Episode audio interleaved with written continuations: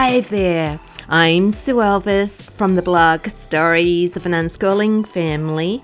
Welcome to my podcast.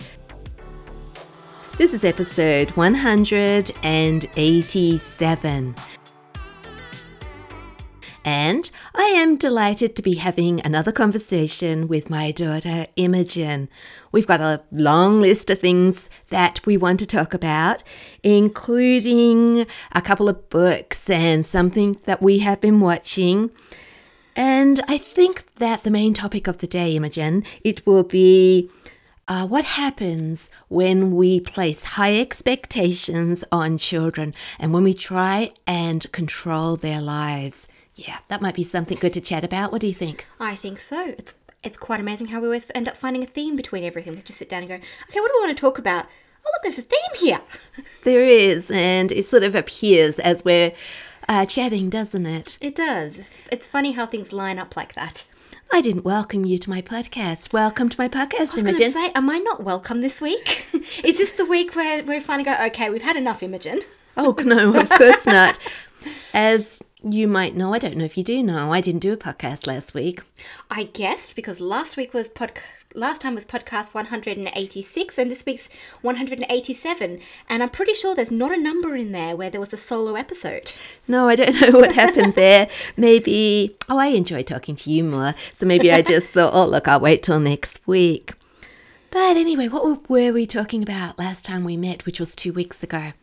Oh, we talked about all sorts of things. We talked a lot about um, feed, gi- giving feedback, receiving feedback. I think we actually, I think we actually did receive some feedback last time, which was quite amazing. Yeah, we were talking about criticism too, weren't we? yes, And paying it forward, that was the title. yes, Yes, so we said, I think, that it's so wonderful when we do get some feedback, but we don't get a lot of it. Hey? yes. And we did get some feedback this time, but after we um, stopped talking last week, I had this thought. I thought, well, what if everybody rushes out and writes reviews for us and gives us lots of good feedback? And last week I was saying how we tend to bury our heads in the sand, don't we? We don't go looking for reviews because what if someone has given us a bad review? We'd rather not hear about it. and so if dozens of people last week responded to that episode, Imogen, and they all headed over to Amazon and Goodreads and Apple Podcasts, and they wrote us loads of good five star reviews. Would we have seen them? Oh no. But actually, I was um, I was looking at I had to look up some things about my own books on Amazon and Goodreads in the past couple of weeks, and I think in the last episode I, I mentioned that one of my only reviews on my latest book, Frost Hands, was a two star review. Well, a two star rating wasn't even a review; they didn't say anything.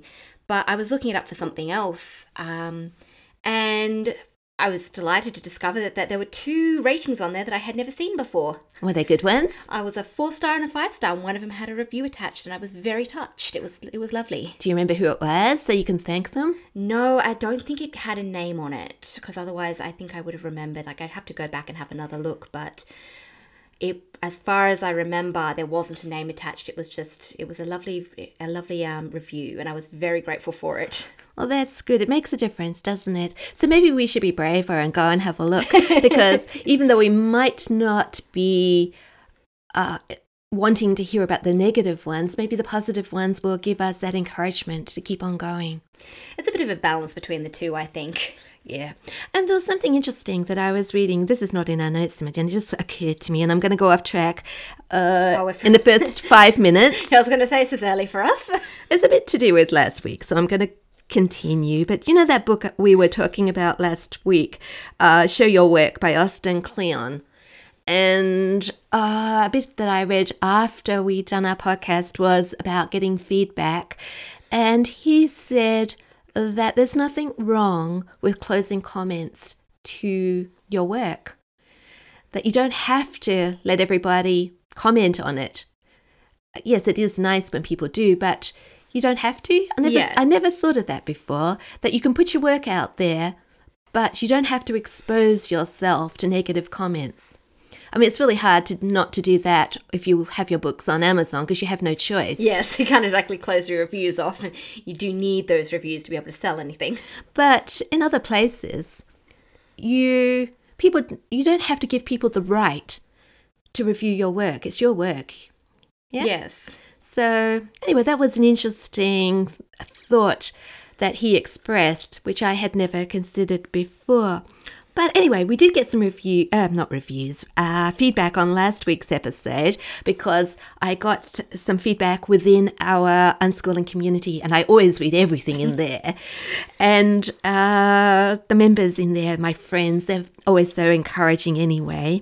So shall I read a little bit of what a few people said? I think so, because I think it was lovely of them to leave us these comments. Well, the first uh, feedback was from Noel. I think Noel's going to get famous because we're going to mention her every week, aren't we? Good, shout out to Noel. Anyway, let's see what Noel said. Well, she said it a lot, but I'm just going to pick out a sentence or two. Here, she said, I loved the quotes you mentioned about criticism. They were spot on. I do really enjoy all of the podcast. It feels as though I'm sitting and chatting with friends. And I think it would be a great idea to let Imogen lead the next time. It could be fun to mix it up. So please tell her I encourage the idea completely. we did actually discuss doing that for this week, but it was my decision. I said, no, I won't lead this one, mostly because the split of things that we had to talk about this week was much more focused on mum's side of things rather than mine, which I don't which I absolutely don't mind because I always have plenty to stick my oar in everywhere, but it felt more natural for me not to lead this particular one. But we're thinking about it in the future of just tr- have for a bit of fun trying one of those episodes where I'm in charge. It could be a disaster, it could not, but you know.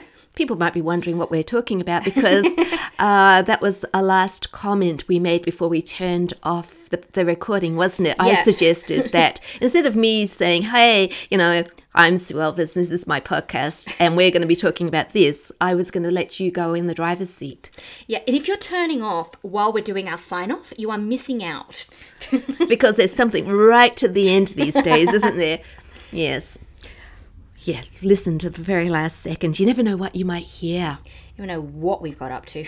All right, another piece of feedback from Miranda. Sue and Imogen, that was a great episode.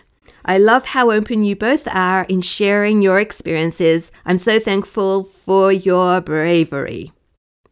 And she says, I thought what Imogen said about everyone being the same age online was very interesting.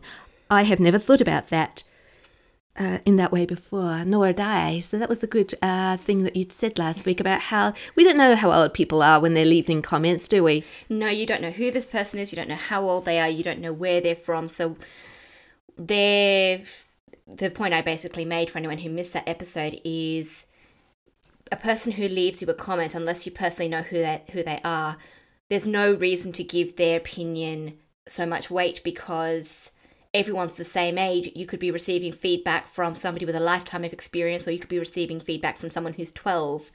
And There's not much point getting upset about uh, a negative opinion from someone who's 12 who doesn't have the experience and doesn't really, uh, can't really give you the feedback you need. exactly.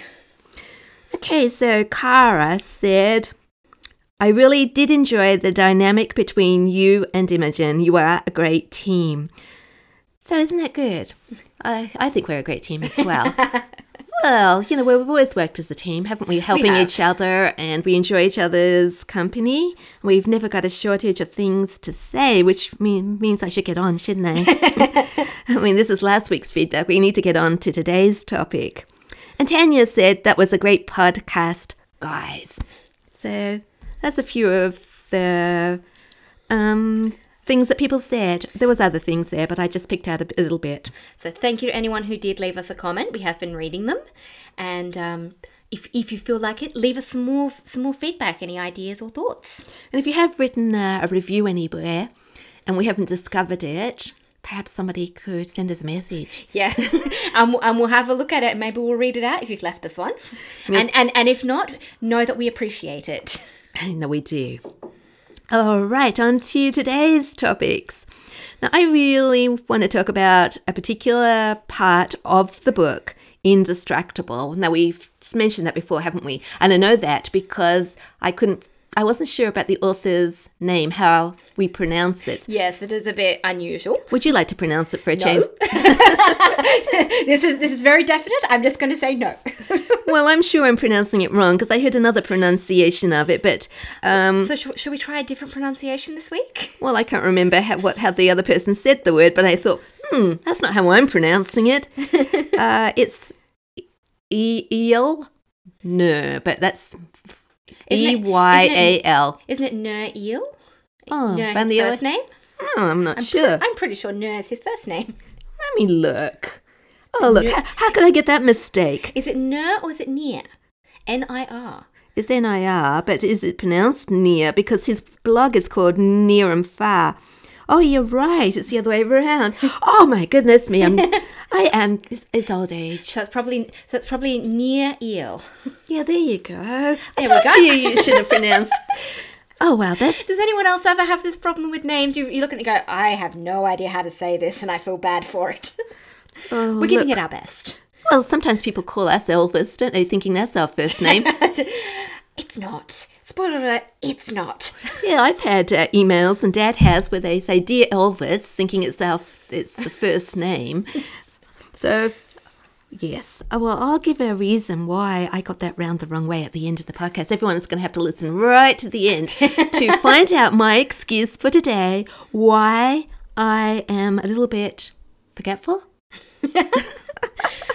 So you're going to tell us about Indistractable, a, a book that we have talked about on the podcast. I think did we mention it? We've mentioned it in the last couple of episodes as well. But it's a re- very good book. I, I've actually read this one. Yes, and the reason I brought it up the first time is because we're discussing this book in our unschooling community, one part of the book each week. And this week we're oh we're up to a really interesting um, part, part six, to do with how to make kids indistractable. And I'm sure we can have a great conversation about that because everybody wants to know how to encourage their kids to uh, re- self-regulate their internet usage Yes. and devi- devices. I think it's I think it's one of the most um, hotly debated topics in any form of schooling or parenting ever. That's right. Everyone wants to know is there is there a magic secret? There's not. There's no magic. So we're going to be discussing that this week. I just noticed that the post for this week has just gone up in our community, so the conversation will get going on that very shortly. But last week we talked about part 5 of the book, How to Make Your Workplace Indistractable. And you know, when I saw the title, I I've read the book twice and I'm getting so much more out of it because we're discussing it with different people and uh, one thought of leads to another, and other people are thinking about things that I didn't notice the first time around. It's really good. That's why it's good to discuss things. But the title, How to Make Your Workplace Indistractable, and I thought, well, I don't go to a, work, a workplace. I wouldn't say I don't work, because I work hard. But you're not in a workplace, and a lot of times when you see a title that's talking about the workplace, it's like, oh, this chapter's not going to apply to me because I'm not in that sort of environment. And I think it would apply to dad because he works at school.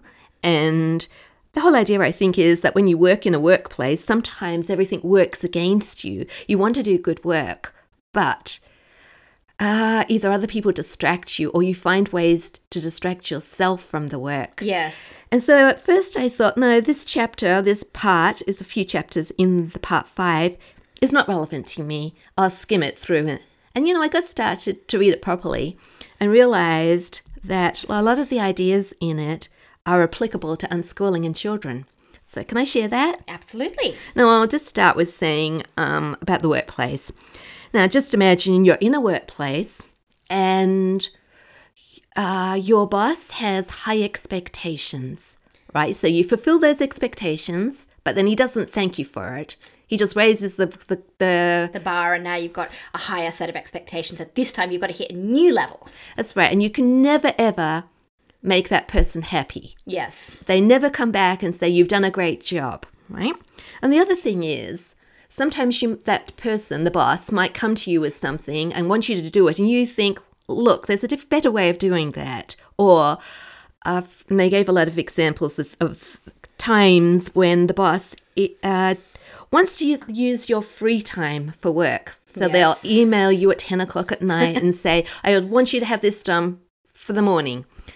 And uh, they really are controlling your life. They tell you exactly what to do.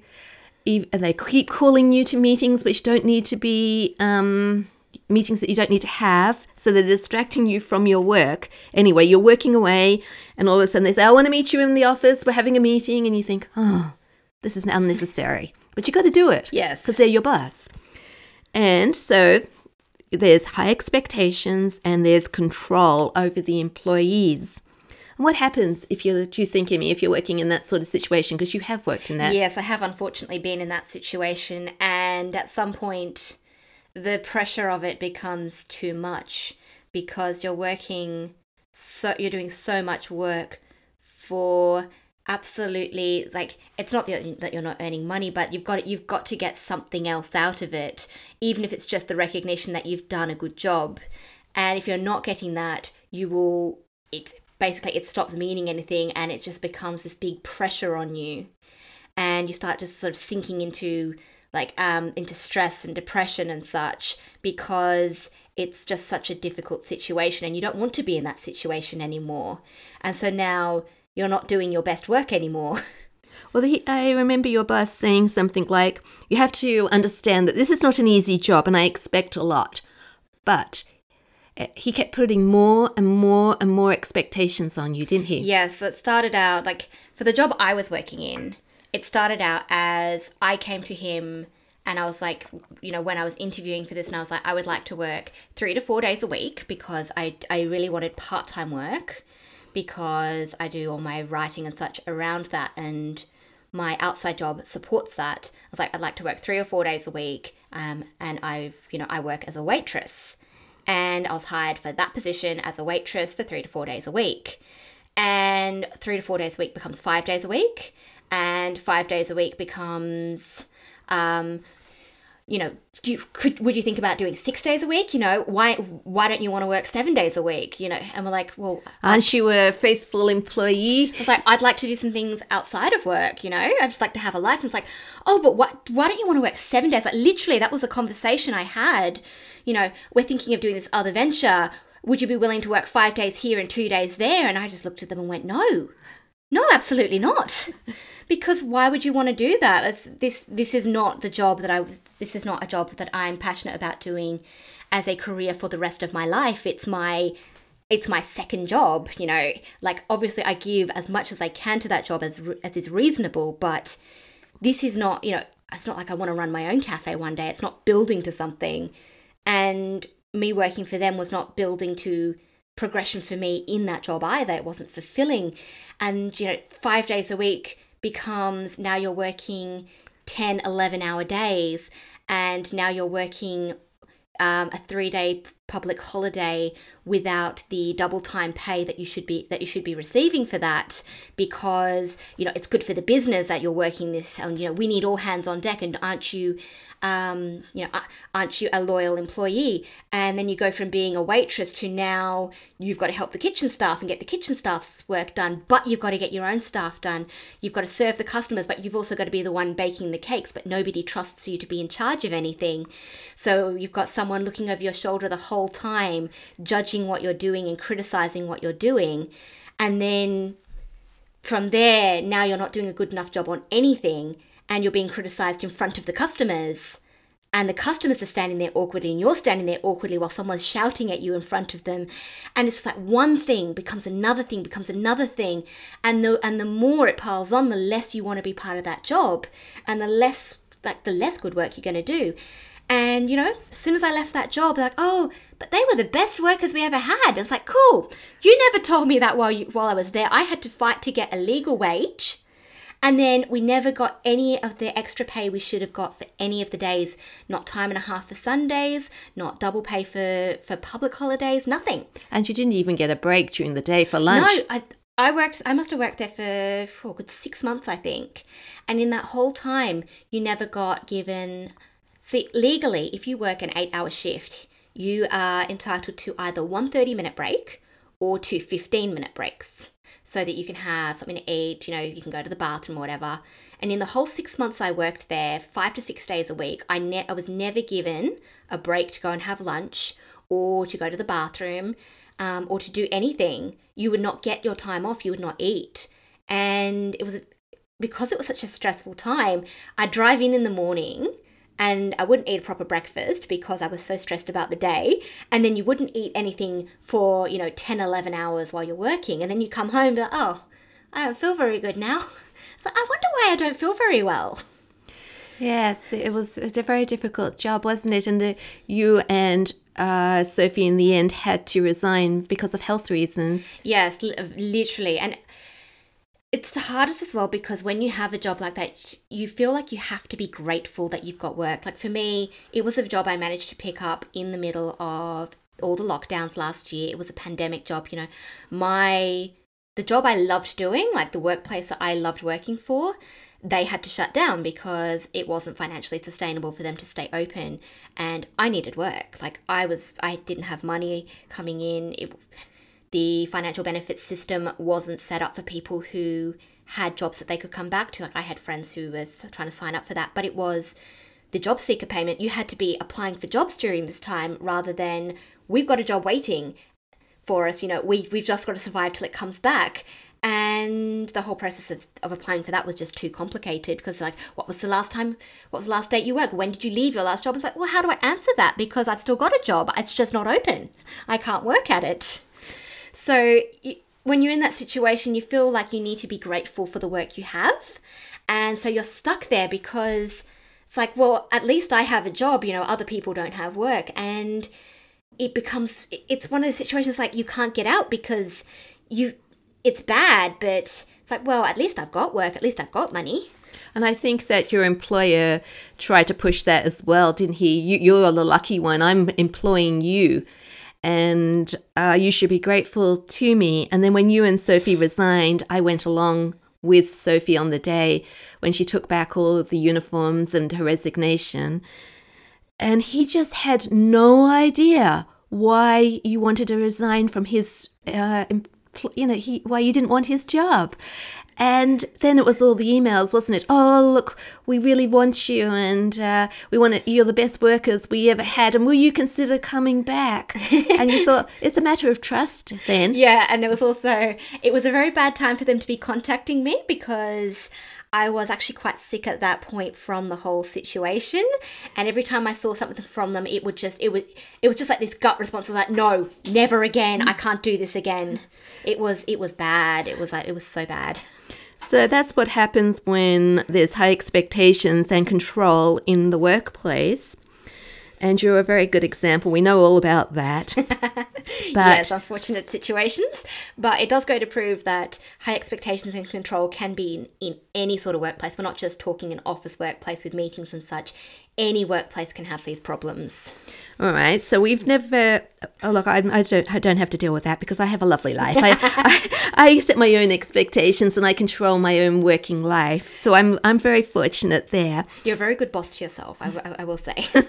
she's got she's got lovely management in this job.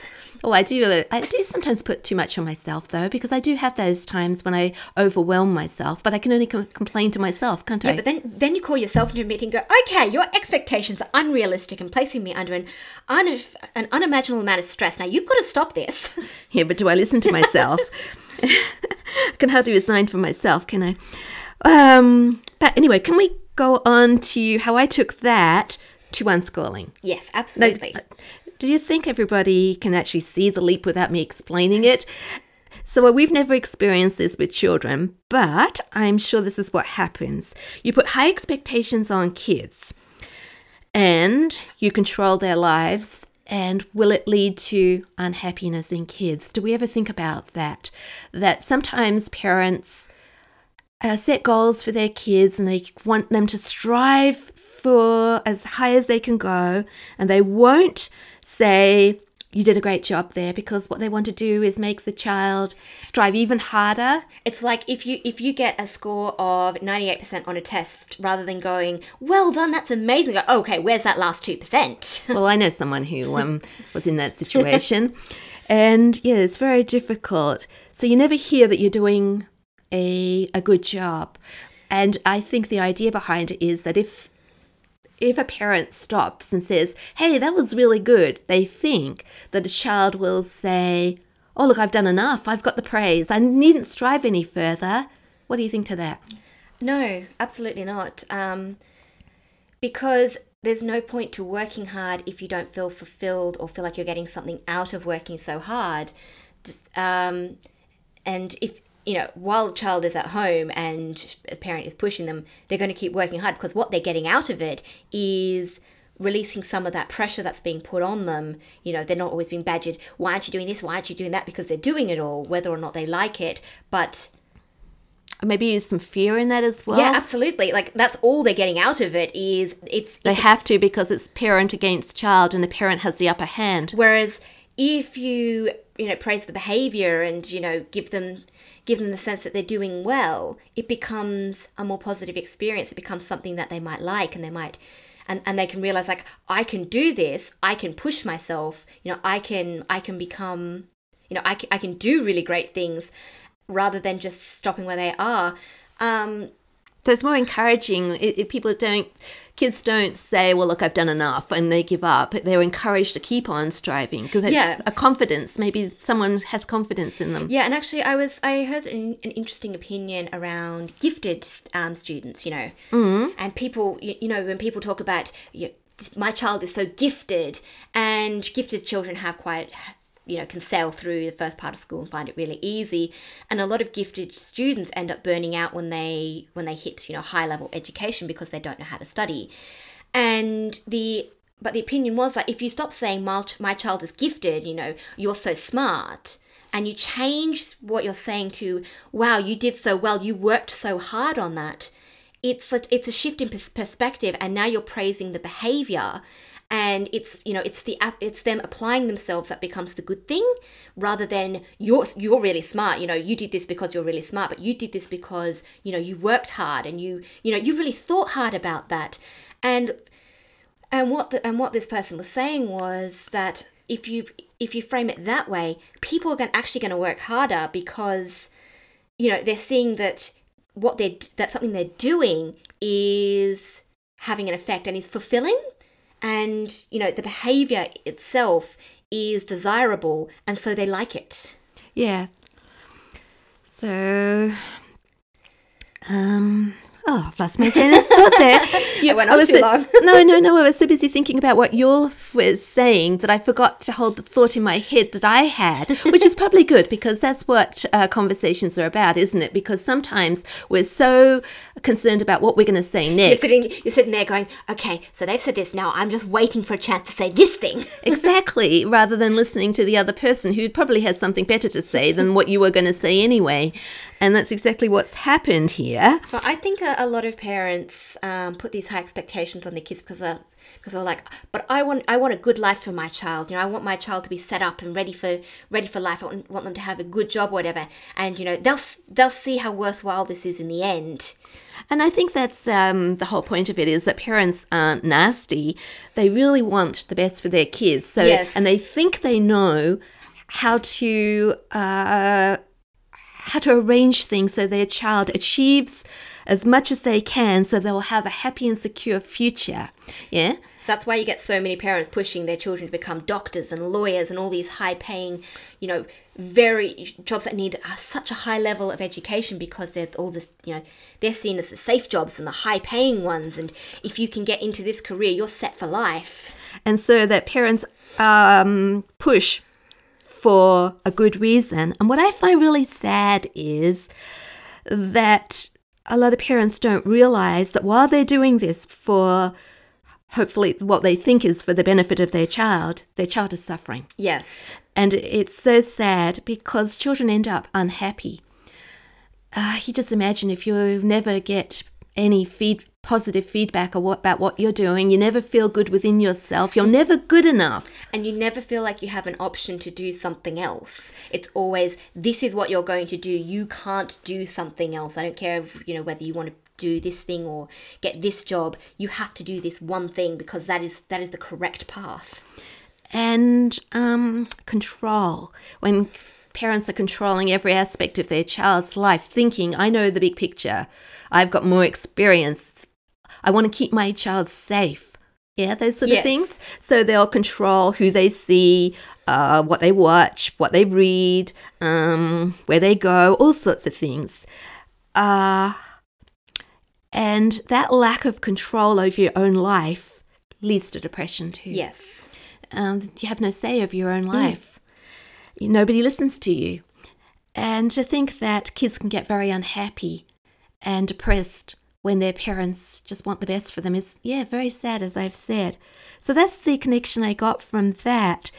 Is that's what happens when we put high expectations and control over listening to our kids. Um, you got anything else to add to that? Because I find that really very sad, but it's something which a lot of people do. Yes, and it's and I think it's even sadder because they they're doing it for what they see are the right reasons, and they don't realize the effect it has until it's too late. Because you know, there's always this tough love parenting. You know, you got to do it this way because you got to you got to set them up for life, and they'll understand one day. And you're sitting there going, from, you know, from your outside perspective, going, yes, but. But what they're going to see one day is that eventually they'll have control and they can do something else, and they won't appreciate that as much you know, what you've done as much because they've never had the chance to make the, these decisions for themselves. Do you think that um, once they get their own life, there's two ways people can go. They can either rebel completely about what and go in the opposite direction to what the parent intended in the first place as rebellion. Yes. Or they have no confidence And to go sta- their own way. And they stay where they where they are, and they're unhappy because now they're doing something that they really hate, no matter how you know financially stable they are. or they, they, they're just fearful all the Mm. time because um, You've, you, you've never you've never been given the chance to to learn and grow and become confident in yourself. And I was also thinking about is it obvious that kids are unhappy in that situation? And I think sometimes it is, but also sometimes parents don't listen. Yeah, They, they say, well, look, what we just said, they'll thank me later. I'm the parent, they're the child, I know better. It doesn't matter if they're unhappy because I'm setting them up for a good It's where- future. it's where I think a lot of problems between parents and teenagers come from because teenagers are at that age where they're looking to they're looking for looking at their future. You know, they're starting to find out who they are and what they want to do, and their parents have a have a very set idea of you know you're going to do this, you're going to go to university, you're going to get a good degree, you're going to get a good job, and you know. The, the path that the teenager wants to take either might not be clear to them yet, but they know it's not that path, or they already know what they want to do, but it's not something that their parents accept. And, you know, if, if they're not being listened to, it just becomes resentment. Yes. So again, um, I was listening to you and I've forgotten what I wanted to say. I'm But- talking too much this episode. I have to shut up. But you said that you didn't want to lead because this was all about my stuff. Well, it was, and, and then Now I you've got lots. and, and then I decided I had an opinion, and you were going to listen to it. all I was going to say is you've got loads of good uh, things to say about this, and I'm really glad that I'm having this conversation with you because it isn't one sided, just me uh, expressing some thoughts that I had in the week about that. Um, and also, it's nice you agree with me. Isn't that nice when we're a team and you don't have to worry about the other person uh, coming back and contradicting you when Well, it must be, it must be even more encouraging as a parent because we didn't have this conversation earlier. We just put down a couple of dot points, like, okay, we'll talk about this one. We did we, we haven't coordinated our responses. It's just turned up in the same place. you know that's what happened when we were both interviewed for the Global Homeschooling Summit in 2019. Yeah, it was it was terrible. You got two videos of the exact same thing. yes, because I had my interview first, and then you and Sophie were interviewed, and we didn't know what each other's responses were, were we? And then when I went to look at them, watch the videos, I thought, oh, what did they say something different to what I said? Oh, we even used the same wording. It was terrible. Well, that could be looked at as um, I forced my opinions on you, or you you decided that uh, we all agreed. but anyway, it was really good. Now, shall we said enough about that? Because I really felt strongly about that. Oh, wait, there was one more thing I wanted to say because it was related to distractions. And in the workplace, if, if uh, an employee isn't happy, and they're on their computer, for example, it's just an example, depending on what sort of work people do it is uncomfortable to work in a place where you've got high expectations, no feed, positive feedback, and no control. So that is a very uncomfortable feeling to deal with. So, what uh, a lot of employees will do is try to distract them from it, from that feeling, by going and looking for distractions. They might get on their computer and surf the internet, I'll check into Facebook, have a look, that sort of thing. Yes. And do children also need distractions from their life?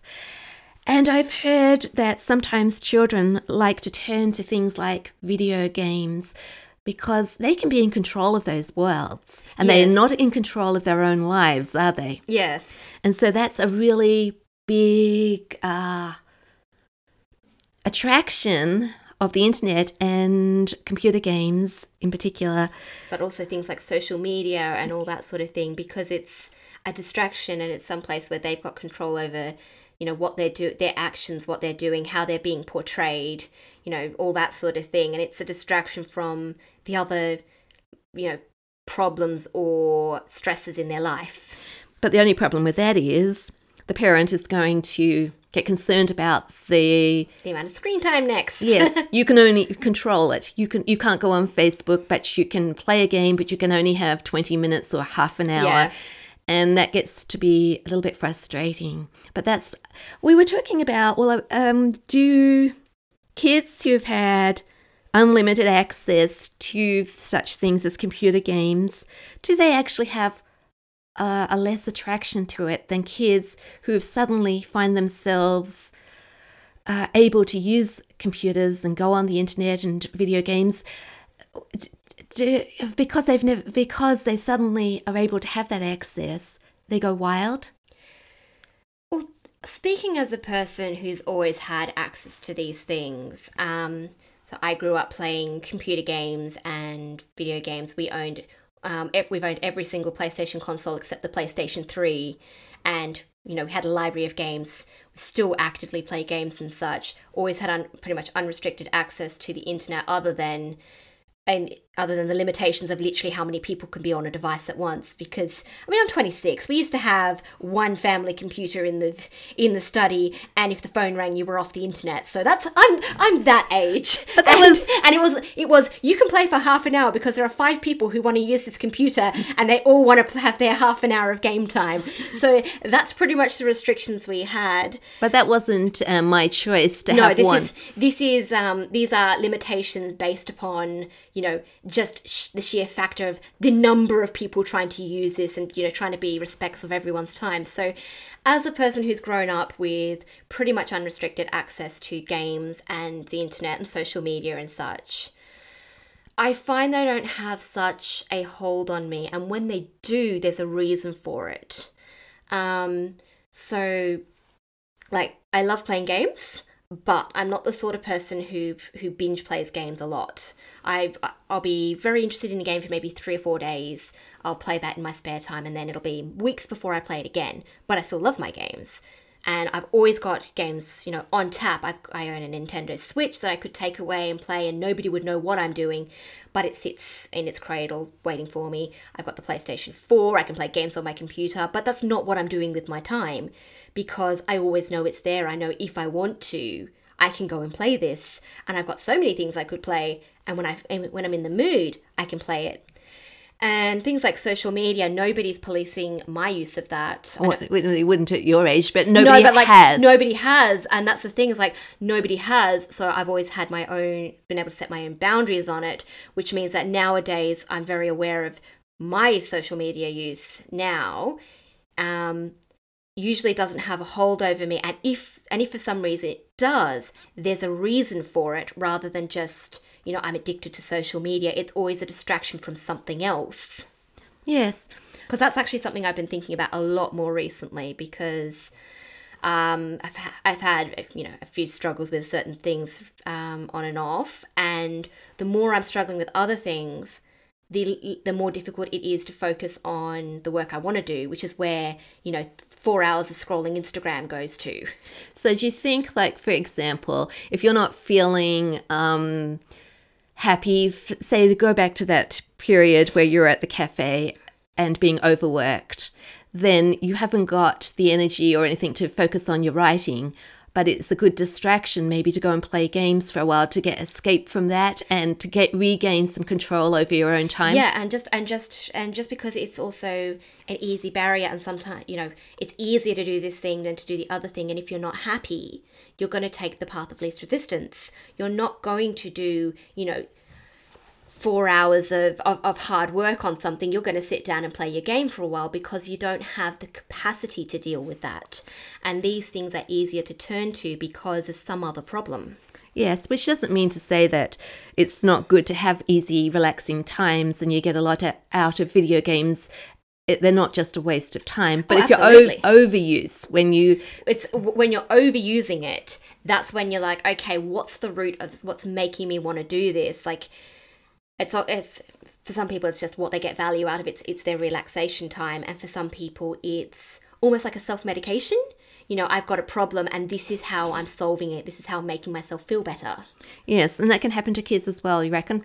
Yeah, and honestly, if if you're like if you're having open conversations about things, and you know you're you're fostering a, a better relationship with this sort of stuff it's easier for people to learn how to control and regulate themselves rather than you placing boundaries on it yes i think there's that's what sometimes we forget well we haven't had the problem but uh we can talk to kids we can discuss things yeah. we can share our own uh struggles and what we've learned that we don't necessarily we don't in any way have to control ki- uh, the, our kids, do we? No. It can be a dialogue, it can be a sharing, it can be showing empathy for a hard situation. Yeah.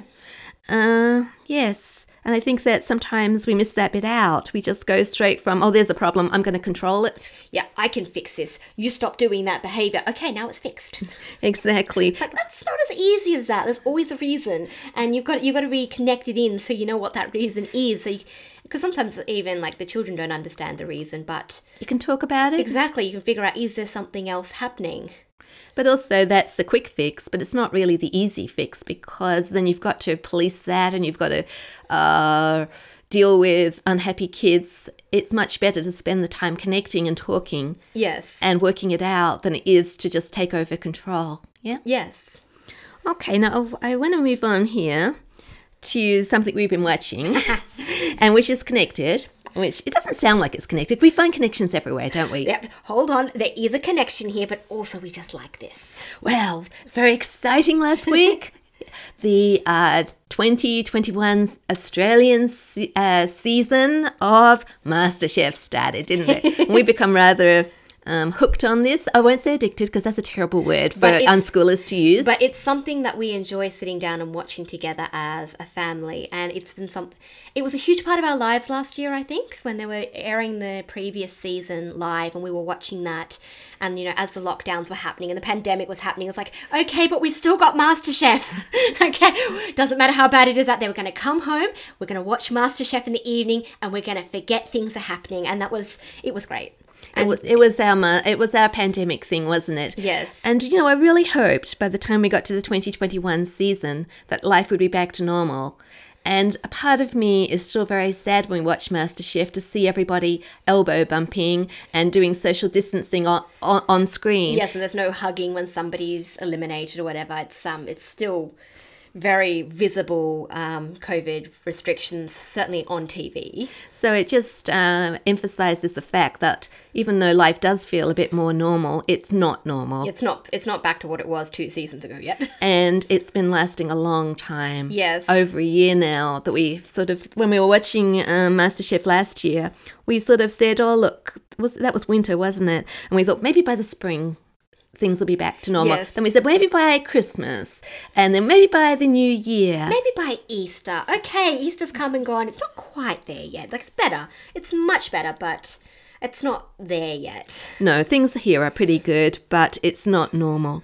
So I'm not going to complain about COVID because I do know that the life we're living here in Australia is of thousand percent better than in other parts of the world. Absolutely, we're very lucky for what we've got. It's just I think I think everybody wants to go back to what it was pre-COVID, and you know, the even when you're taking steps, you're always sitting there going, "This is this is great. I appreciate it, but I can't wait for it to be normal." So we've been gathering after dinner, haven't we, and watching MasterChef. and then we watch the uh, it on um, catch up. Yes, because nobody's got time to be there for seven thirty in the evening, like seven thirty till nine. That's that's a that, that's a very specific window to get all these people together.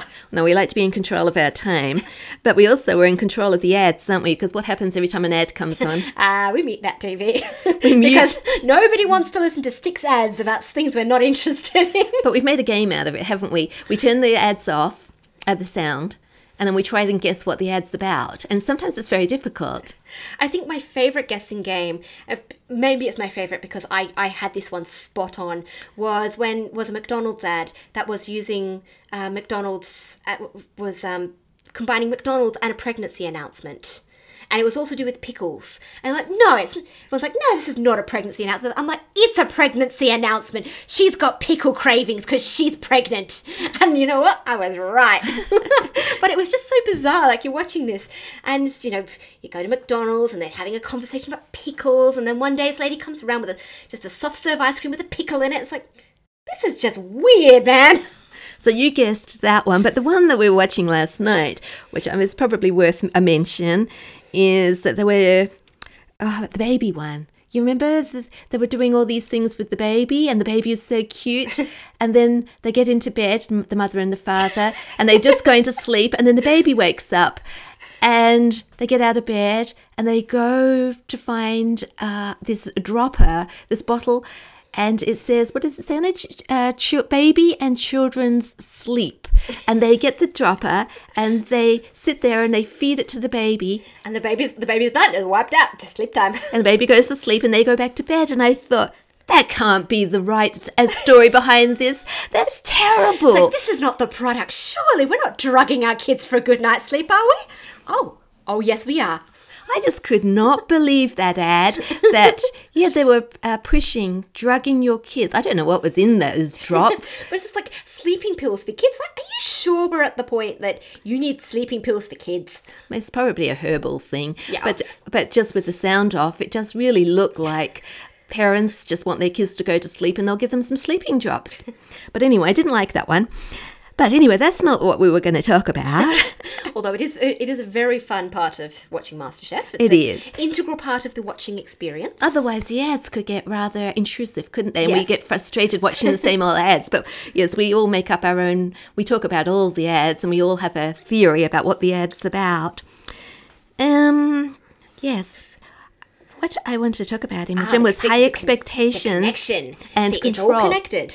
All right, so the contestants for 2021, and it's very similar for every single season, isn't it? There's Yes. always a high percentage of what? There's always a high percentage of people um, who are looking to change certain careers. So this is particularly people in law and people in medical fields. So in this particular season, we've got a law graduate and two medical students, a lawyer, and I think a doctor. So this is five out of 24 people in these particular fields who are all looking to change their careers. And it's been pretty much the same across every season they're all they've all got these they're either studying these um, these particular areas or they're working in these fields and they hate what they're doing and they want and they'd like to do something else and which is which for a start is very sad because you really want your doctors to be happy with being doctors. You know you want your lawyer to be working because they like law rather than oh i have to do this because it's good money or because of my family. And a lot of them, like there's one in particular that I'm thinking of, who's just finished their degree, and instead of looking forward to practicing as whatever it is, a doctor or a lawyer, a lawyer i think. Wasn't he a law graduate? Might be. But uh, I get my stories muddled, so I was trying not to tell to say too many details, so I didn't have to make my mind up about the story. But uh, This is how we're remembering it. It may not be correct, but these are the details that we do remember. well, in a vague kind of way, they're they're just setting out on their career, and they don't want to do it. Yes. they've spent five years or whatever studying, and all of a sudden they think, no, this is not what I want to do. I want to go and be a chef. And uh, this, this, what makes me think is what has happened is that all these people are highly intelligent. So they school advisors and parents have said, "Look, you could be a lawyer, you could be a doctor," and they get the the highest marks of everybody, Yes. and they're pushed along that pathway into those careers, and it's not really what they want to do. And actually, it's something we've heard in a lot of contestant interviews, um, especially as you go deeper into the season. Then they start to dig into, you know, these people and why they want to be a master chef and why they want to change their careers and such. And you get some of the most brilliant people, and they say, "Well, I'm doing this, but I'm only, but I'm doing it because my family wanted me to do it, and I got this degree because they wanted me to do it." But I'm really unhappy doing this, and I want to do something that I love doing, which is cooking and it's it's a surprising number of people in these especially these particular fields um, who are unhappy being there because they're only there because someone else pushed them to be there. And they're just straight out on camera it's like and some of them will just break down and cry and they're like my family wanted me to do this. Like this was that's the only reason i do this but i really want to be a cook. This means a lot to me. And it's like this is where those high expectations and, and controlling your kids' lives and futures leads them just to that amount of unhappiness that they're crying on national TV. And then it means if they get eliminated, it's almost like their dream has been crushed and they're going to have to go back to what they were expected to do. So it really means a lot to them.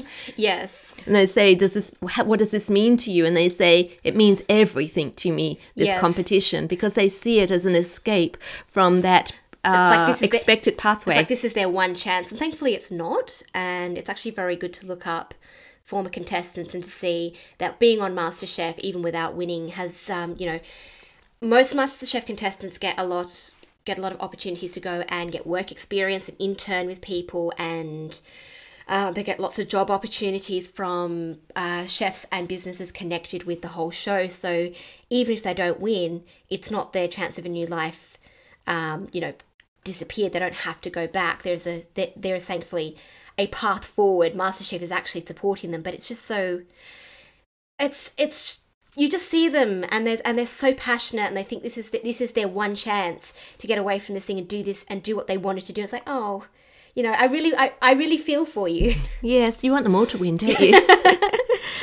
right, I'm going to leave that topic. We're going to move on because we haven't got that much time, time and I've still got a whole half a page here of stuff.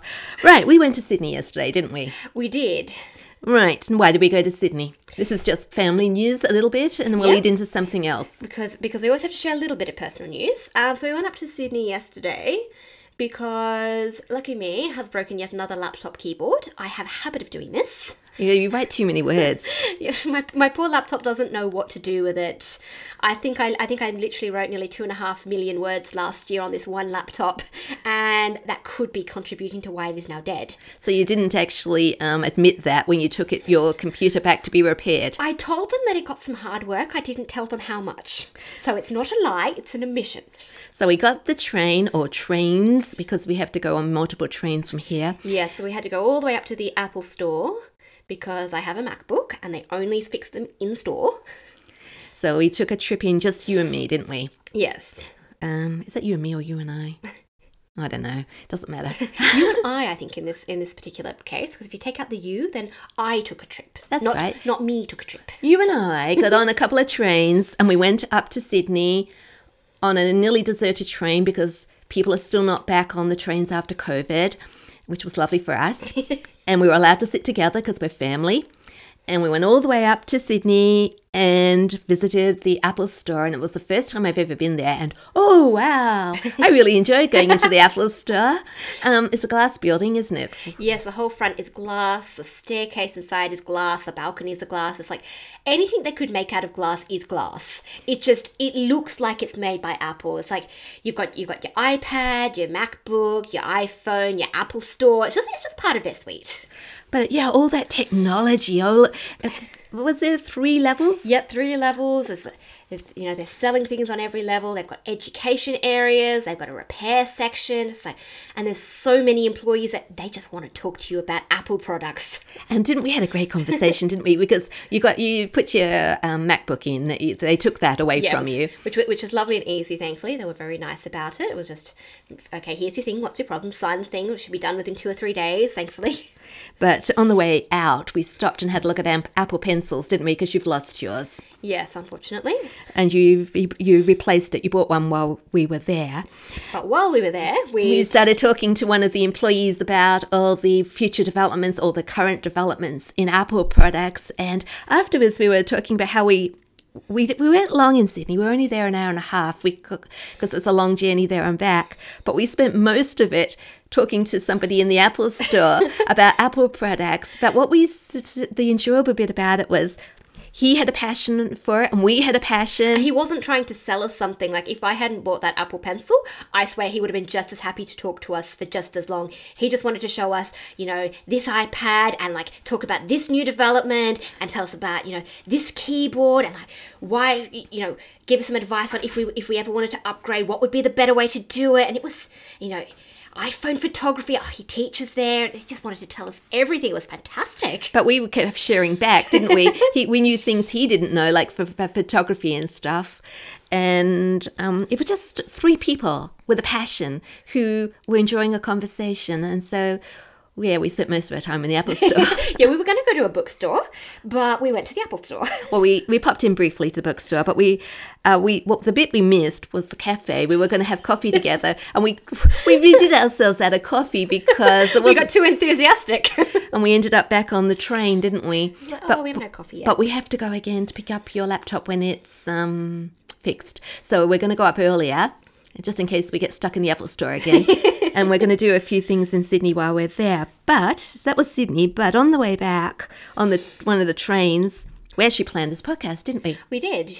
we I said to Imogen, um, oh, podcast, because we were supposed to record this yesterday, but we, Yes. we were in Sydney. I said, what are we going to talk about? So I got my phone out and started making notes, and you told me about a book that you have just read and reviewed. Do you want to talk about that? Yes, and actually, you know what? This is like the first book I finished in maybe a month and a half. So I did very well at the beginning of the year, and then I hit about March and read nothing. Okay, tell me about the book. Who's it by? So it's called Dear Hero, and it's by two authors, so Hope Bolinger and Alyssa Roat.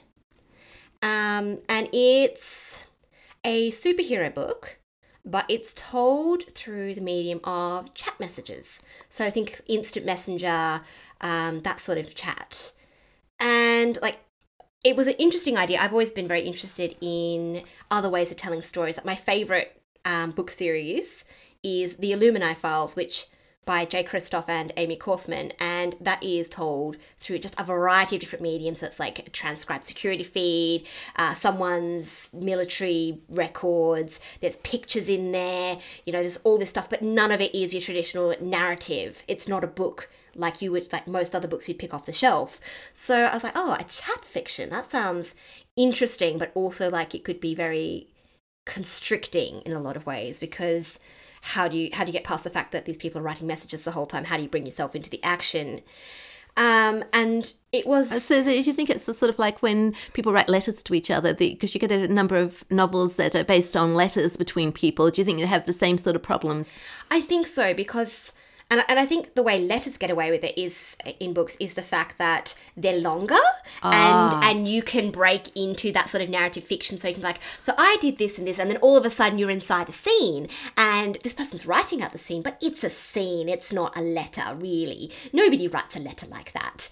But these are chat messages between teenagers and it's aside from the fact that it's not written in like text language or anything because that's very difficult to read for a long period of time. That would limit the audience. that would like I, I enjoy reading young adult fiction even though I'm not a young adult in that sense anymore, but I would very much struggle to read a book written entirely in text lingo and abbreviations and all their slang and such. So it's written pro- in proper English, but it's chat messages um, and it's it's done it's um, framed through this site called Meta Match, where heroes and villains match up. It's like Tinder for for for superheroes, and you meet up and you've got yourself a new nemesis, and you can go out and fight your hero, and it's just. It doesn't automatic. You don't automatically look at, it and think this is going to be a, great way to tell the story, but it's actually, it's it's really snappy. Like it's it's like having lots of dialogue. Everything's like quite fast paced, but and you can you know you it's broken into different chat threads, and sometimes someone mismessages a person just like you absolutely would. I keep doing that to people. It's terrible. I keep texting my boss and instead of instead of organizing to pick someone up from work. but you know, it's got all the same tropes. Uh, like it's got everything that you know about Messenger, but it's a story. It's a full book, and it works surprisingly well. Um, and it, you know, I've never seen anyone else try this out before. I'm sure. I'm sure a, a couple of other people have probably tried it because it's very hard to be the first to do anything. But when you read something like that and it actually works out really well, you look at it and go, well, like this, you know, there are other ways of telling a story than what we're used to doing. If this works, what other ways of storytelling are there? Like the Illuminae Files have tried something. You get your your poetry novels, um, not which are not something that I've tried reading personally, but I'd be interested to give one a go. I'm not into poetry very much, but you know, anything for an experiment. I'm interested in different ways of telling stories too. It fascinates me. But yes, there seems to be more ways to paint a picture than there are to tell a story. Yes, it's like anytime. I think you and I were talking about this on the train yesterday. Um, it's like you, you can do you, you can do art of anything. You can go outside and see, uh, you know, a piece of grass sticking out of a sticking out of the pavement and go, this could be a picture, this could be a reference for something, you know, this could be a greeting card, this could be black and white, this could be a scientific journal. You could do so many different things. That could be abstract. You look at a piece of grass sitting in a in a crack in a pavement. It's okay. Okay, I'm a novelist. That's a nice piece of grass. Let's move on. I don't know what to do. Oh, but this. that's the challenge. it could be the start of uh, something. If you, so I like thinking about things like that. How would I use that? Yeah, but it it doesn't come to me as easily as. Uh, like I can imagine a, a, a hundred pictures, ways of doing the Yes. art, except I'm not artistic, so that when I try and do it, I get disappointed. I've got more talent writing, but yeah, sometimes um, inspiration though. Uh, there must be a load of different ways that we're not thinking about, and you can get inspiration from anything for a story. I, but I think I think a lot of what that turns into then, if you're gonna if you're gonna write in that way and use those sorts of things, becomes literary fiction, which is a lot more about you know th- you know thinking on things like musing on topics, um, in often in fiction such. But it's got a message or or it's like very conceptual rather than straight fiction. Because I'm I don't write literary fiction. I'm not I don't think I'm smart enough to write literary fiction, honestly. Like I'm, I, I think I'm a smart person, but not in that way. It's like it takes a very particular type of writing to do literary fiction, which is where you could take that piece of grass and muse on that and pull out some bigger meaning, or turn it into some into the start of a, of a big story or something. But for for regular fiction, it's a lot harder to do that, and I think to get the same sort of effect as you do in art, you really have to to look at like poetry or something because it's so much more of like painting an image with your words and like pulling out something else from that and portraying that in so many different ways. Whereas you know it's hard to put a piece of a piece of grass in the pavement into a blog post or into a genre fiction book or you know something like that. Perhaps, perhaps we're starting with the wrong inspiration. You wouldn't go looking for a piece of gra- grass to start a story, but then you could go to any sort of blog or website and get inspiration for writing. It doesn't have to be a writing one, does it? Yes. You could start with, um, I don't know, somebody's website to sell something, or somebody's explore an explorer's website, or Something- photography, or something scientific, a, a news article, anything there can be that sort of thing. You're right. Maybe maybe we're just looking in the wrong places for, for that particular kind of inspiration, maybe we need to stumble upon it somewhere else. The other thing I was I really love is combining different ideas. For example, when I was writing my books, I combined a bit of fiction with the non-fiction, so I'm telling real stories, but I brought in a fictional character, my Amina. Uh, heard about my Amina stories? Oh yes, and Amina is my pretend friend, and I find she's useful because I can use her to tell stories which I don't want to uh, show are my stories or somebody close to me or a friend I know or something else. It's anonymous. They're her stories. Amina is a stand-in for something. She's like a, she's like a vehicle you can tell a true story through without having to use, say, a true person or frame it in a way that's going to make that's not as complicated. yeah, so it sounds like uh, one any of the other stories in the book. Doesn't sound like a fiction story, but it's a fictional character Yes. involved. And the other thing was I had a bit of fun. I've had done this a few times. Is pretending that somebody's interviewing me or, or um, oh, you know, the, something's happening in my life to uh, illustrate a few points, putting myself in a fictional situation. Yes. And that's always fun too, because then you can let your imagination go wild. and I'm part of a story, but the message I'm saying is real. yes. But I've taken over that bit, Imogen. Did you want to say anything else about Dear Hero? Um. Oh. Not about the actual reading of the book, um, but actually the way I the way I stumbled upon this book was interesting because one of the authors messaged me on Instagram. Um, this was same time I was actually asking for beta readers for my upcoming novel. Um, and she was like, "Hi, we're doing um, a cover reveal for the sequel to Dear Hero, which is Dear Henchman."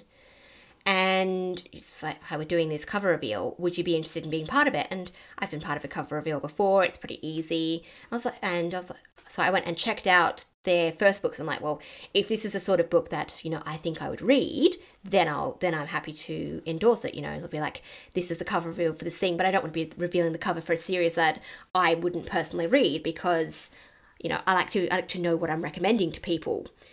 And so that was how I discovered this book even existed. Um, but as part of being part of this cover reveal, they sent us all a link to where we could download a review copy of it. Um, so I actually I was I was I was very lucky to be able to read it for free as long as I wrote a review on Goodreads or Amazon, and I did a Goodreads review. I also posted it on my blog because I was like, well, you know, do post it in another in another place. I'd like to support these people because they were they were lovely, and I I can also get a review copy of Dear Henchman if I feel like reviewing it. But it was firstly it's like when you reach out to to strangers and ask them to do things, it's like a, a, it's surprising how many strangers will say yes. And like you, you ask for help. It's like I need, I you know, I'm trying to do a cover reveal. I need some help. Would you be interested? Um, you know, as long as you're picking out someone who does this sort of thing and who reads in that genre, it's like it's surprising how many people will agree to help you. And which I think is a great lesson for you. Because, yeah, I know. Well, I suppose for me as well, is that we are hesitant to reach out to people thinking, oh, look, that person will feel uh, put upon if we ask them to do this. How we don't want to give other people things to do. They might not want to do it. And you talk yourself out of it. It's even like um, asking for beta readers because um, I always sort of struggle with asking people to do that because I want the feedback, but at the same time, like this is a big commitment, and I'm asking people to do this for free. Like I'm asking them to give up a lot of their time for free. Like I've I can't pay a beta reader to look at this book for me. Um, you know, I'd budget for an editor if I absolutely needed one, but I couldn't pay, you know, six to 10 people to beta read a book for me. So anyone who does is giving up hours of their time out of the goodness of their heart. It's very hard to ask for that. And then sometimes you're like, oh, well, maybe I won't ask because people won't be interested. It's like I've never, I've never done a cover reveal for one of my books, and part of that's because I'm never organized enough. So I was like, okay, the cover's ready. I'll just, I'm just going to post this now. You know, I haven't got time to sort that out. But I think people are more willing to help than than I, than I always think they will. And people are more interested. Can I jump ahead? I want to jump over something because it sort of seems to me that another thing that we want to talk about fits in very well with that. And that is that we help each other, that when you're in a field, uh, whether you're an author, whether you're a blogger, whether you're a podcaster, when people help each other, we can all benefit, can't we? Yes. And we all know what it's like to need some help, and we can all make a difference to uh, each other's work. We don't have to look at everybody as competition. If I help this person, Yes. my book won't get read. If I help this podcaster, my podcast won't get listened to. There's enough success out there for everybody. That's right. We have to put that aside and say, yes, I will help you. And very, just very briefly, because we were talking about this book last week, Show Your Work by Austin Kleon. Um, there was another section in that book that I read after our podcast. Well, no, no, I think it was earlier, but we didn't talk about it. Teach what you know, share your trade secrets. Yeah? That was one of the earlier points of how to get your work out there. And sometimes we're so concerned about getting our own work out there that we don't look at anybody else's or we don't want anything to do with it because, as I said, it could be competition.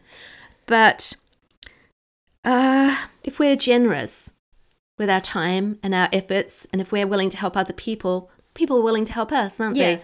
they? And I want to just talk about very quickly about how this is happening within our community. A couple of people want to start unschooling podcasts.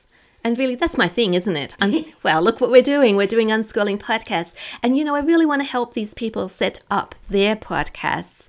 And it's a real pleasure. I'm getting excited about it, about sharing what I know, passing on the skills I know to these people so they can have successful podcasts as well. And do you think those podcasts were going to be more successful than this one, Imogen?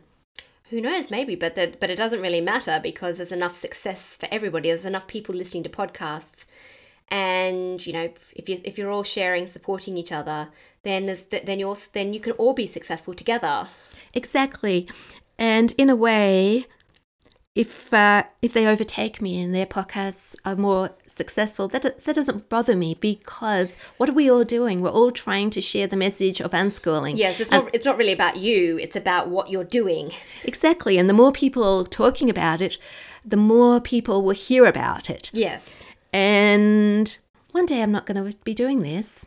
Am I? I'm going to be moving on. Yes, and I, I assume we're not podcasting for the end of eternity. Well, we might be, but not all maybe about unschooling. Mm. And so it's good to have other people who are coming along and you can pass it on to them. yes, and someone else can take up the take up the torch for a while. That's right. So I have been talking to one person in the community, in particular, Leslie, who's going to do a Christian unschooling podcast. And I think she's going to call it, I shouldn't say what it is because I'll get it wrong.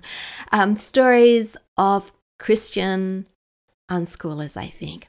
And we're going to start the podcast off with an interview between me and her. She wants to interview me, how we got into unschooling.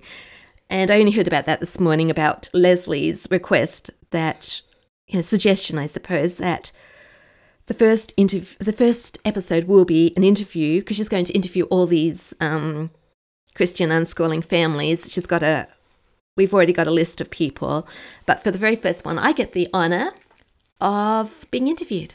So that's really exciting. And then there's another one.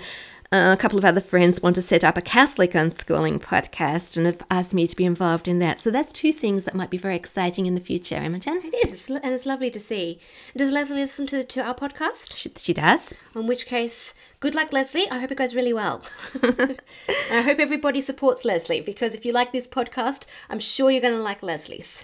Well, I think that's one thing we can promote these podcasts on this podcast, and maybe they'll give us a return uh, mention in theirs. We can all help each other, can't we? We can. Because sometimes you can't get enough of what you're interested in and the different aspects. Yes, and after and after all, we only we only release one podcast episode every every week to two weeks. So what are you going to do with the other six days of the week? You've got to have another couple of podcasts in there to fill up the time while you're waiting. We're not the only ones. Anyway, well, I've done that bit at the end there, Imogen. I'm looking at my thing. We've got one more thing to talk about. Oh, we've hardly got any time. So, ads, ads. Yes, quick, quick. Where can we find you on the internet? And we come back. Don't go away because we've got one more thing we want to talk about, which is quite exciting. Well, exciting for me, um, and I'm sure everybody um, they want to hear about it, don't they? Absolutely. So, shall we do some ads first? Yeah, so just briefly we'll let you know where we where you can find us. So you can find me on Instagram at write rewrite read and on my website again write rewrite read um, But which is that? which um, is at imogenelvis.com and then you can find me on Amazon and Goodreads. I have three books out at the moment. So I have my young adult fantasy duology of The Crystal Tree and The Shattering Song, and then my the start of my new series, which is a young adult um, sci-fi called Frost Hands. Right. And I am on my blog, Stories of an Unschooling Family, which everybody knows. In our unschooling community, Stories of an Unschooling Family, Instagram, Sue Elvis, YouTube, Sue Elvis, and on Amazon. Sue Elvis. I suppose that's me, isn't it? Our books. Um, Curious Unschoolers and Radical Unschool Love are my unschooling books, and I've got a couple of Catholic angel So the Angels of Abbey Creek and What's your second one called? Oh, Angels of Gumtree Road, and soon to be Angels of Wallaby Way. So I wrote those for my goddaughter, my Catholic goddaughter, but um, surprisingly, other people like reading them. so that's good. And if you have seen any of our stuff, if you've read in any of our books, or if, even if you just like this podcast, please leave us some feedback or a, or a review or something because it does mean a lot. And as you and as you can see by the start of this podcast, we are looking at our feedback and we are trying to you know take more notice and thank people who are supporting us because it means a lot. Maybe we'll get brave enough to go over to Amazon. just check, you know. So if you want to leave us a sly little Amazon review over there, five stars, please. then we've then we might be persuaded to go over and have it and have a look. so, so it's look with one eye, look for all the five stars, and try not to look at anything else. Anyway, we got one more thing to talk about, Imogen, and we've nearly run out of time yet again. Always happens. So I believe you're involved in something important coming up. Well, something exciting. I got asked an invitation to talk at the International Catholic Homeschool Conference. That sounds important. yes, another uh, unschooler, Tina, she's also talking, but we're the first two unschoolers that have been invited to speak at the Catholic Homeschool Conference. Well, it's quite an honour, honestly. You're the first people in your kind. That's right. So we want to make a bit of an impression. Yeah, so to give people an alternate, or is it alternative? We discussed that yesterday. and we did not come up with a, with a conclusive answer. Another, a different uh, view on homeschooling because there'll be representatives there from a classical way of doing things, Charlotte Mason, school at home, all those sort of things. But they've never had any speakers talking about unschooling. And we want to show that it is something that Catholics can do and it fits in well with our faith. And not only that, but it's something really beautiful, a beautiful way of life. And yeah, I got really excited when I got asked to do it. Oh, half of me thought, oh no, I got to sit down and do a video, and what will I say? And I've done my video, I've sent it off. I haven't got any feedback yet, so I hope it's going to be approved. But once I got started talking, you know what it's like. You can't. I only had twenty minutes. Can can't you stop you? can you believe that I, I? I can't believe you fit it into twenty minutes. We're sitting here at nearly an hour and twenty minutes. do you know what I did? Uh, when I my final video, I did a. Uh, I did a couple of takes. Um, I did a load of introductions that didn't go anywhere. Introductions are hard though. It's like once you get past the introduction, usually you can get into a flow, but starting off is so difficult. Vlogs I do in one take. I sit down, I start talking, finished. That's it. No problem whatsoever. But because this was being, I had to send it to somebody. Oh, that just felt different. And I did about a million uh, introductions before I got into my stride, and then I ended up with just two takes and I can't remember why I did the second take on, but anyway, the first take was about 16 minutes, and the second take was 22 minutes. and I had um, 15 to 20 minutes. That was my time limit. So, what did I do? Do you know what I did? What did you do? I took my video to a video editing program and I changed the time. I compressed it into 20 minutes instead of 22 minutes and so many seconds. and, you know, you can't tell the difference. I speak well, it slightly quicker, but over that period of time, you can't tell. I'm not gabbling. Yeah. So it's exactly 20 minutes long. And I just now have to wait to feedback. But anyway, all I want to say about that is that that Catholic Homeschool Conference, you can sign up now. And I didn't write down the dates. Oh, it's end of May probably the last week of May, but I will put that in the show notes. If you're interested in watching those videos, you can sign up for free. And I think for about three days, you can access all the speakers' talks for free. And then afterwards, if you want to have uh, continued access, you can buy a pass. Does that sound right? Sounds right. And where and do they? What sort of website do they have though? They can sign this up. What's it called? Oh, don't ask me that. I didn't so write they, it down. So if they just look up the International Catholic Homeschooling Conference, will they find it that they way? They will, because I found it that way. Um, but I will put in a link in the show notes. That makes it easy, doesn't it? It does. But yes, Catholic Homeschool Conference 2021. If you put that into Google, you'll find it easy. That's it, isn't it? Is there anything else, Imogen? I think we've just about managed to cover everything, which is good because we are pretty much at the upper limit of time again. Do you know what? I thought didn't think we'd get inside one hour and twenty minutes. Of, when I looked at the clock about twenty minutes ago, I thought, no, this is gonna be two hours. But Well, we, we got we got our minds on something and just didn't stop. So hopefully we've still got some people still listening by the end of this. I did sort of rush the last bit, thinking we're running out of time. Like, go go go go.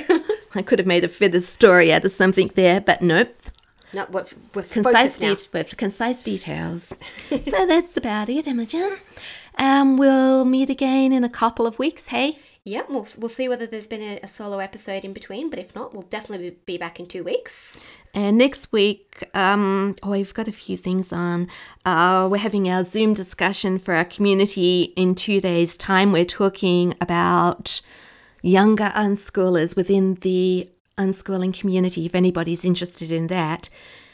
So that's, and then next week, I think I'm getting together with Leslie to do the episode one of her new podcast. So that's a lot. That's a lot to um, look forward to.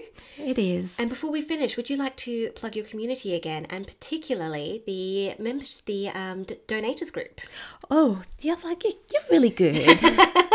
yes, within our community, we have a uh, premium group, Unschool Plus, for anybody who donates towards the community, who wants to see the community stay online and cover the costs of hosting and all the other associated costs, such as our Zoom call subscription, all that sort of thing. and podcast hosting and equipment and all and like software and everything that it takes to keep all of these things up and running. So that's where the donations go. And I believe the donations for the group are any amount of money that you can that you can afford. It's no set amount. No, it's not. So if anybody values what we do and would like to be part of the community and would like to see the community continue and all the other things that I do, please consider making a donation. And in return, I will invite you to our premium group, Unschool Plus, and that is um, full of extras. So they're extra. So they're extra conversations. They're extra. I believe they're extra Zoom calls. Yes. Um, there are t- so th- I believe you have a feature for unschool challenges, which is like unschooling in everyday life, and there are extras of those. There are downloadables. There's- Ebooks. So there's a whole lot of extra Audio. stuff in there. audiobook of my Curious Unschoolers book. I'm putting in quite a bit. I'm trying working really hard on that. and and also if you want to connect with the most um, passionate and friendly and sort of involved group of unschoolers you definitely want to be in unschool plus because these are the people who are on all the time and who are just the the loveliest people so that's the community you want to be part of that's you you want to be in that group It's a lovely group of people. Yes. Thank you, Imogen. So I guess that's it. We'll meet in two weeks' time and we just need is there anything else? We can say something? no i was going to say that was, that's that's pretty much it from us i think so Uh yes, meet in two weeks' time. We must thank everybody for listening and again thank you for all the reviews. and thank you ahead of time for any nice comments you leave us this time we'd like to see a couple for next time and also if anybody has any things they'd like us to talk about, that might be a good thing always, as well. always, always, if there's anything that you want us to, to discuss or go into deeper, do let us know. So I suppose we better say goodbye, otherwise we'll be here forever. so until next time, don't forget to live a radical life of unconditional love. I forgot to thank you. also, I don't need to be thanked. also, I've got this last thing on here, but my birthday on Friday. oh, oh, you're having a birthday. You're going to be 60. 60, don't tell everybody. Actually, it doesn't matter. I don't mind being 60. You know, I'm this is my year for being who I really am. I'm going to take joy in being 60. Should we talk about that next week? Yeah. But, but Six, 60's where it's at. I also think that we need to talk about having joy, and being joy, more joyful, and yeah, not to be afraid of who we are. I suppose that's a happy birthday for Friday then. I suppose you better we better go turn off because you've got a birthday cake to uh, to see to. Thank you, Imogen.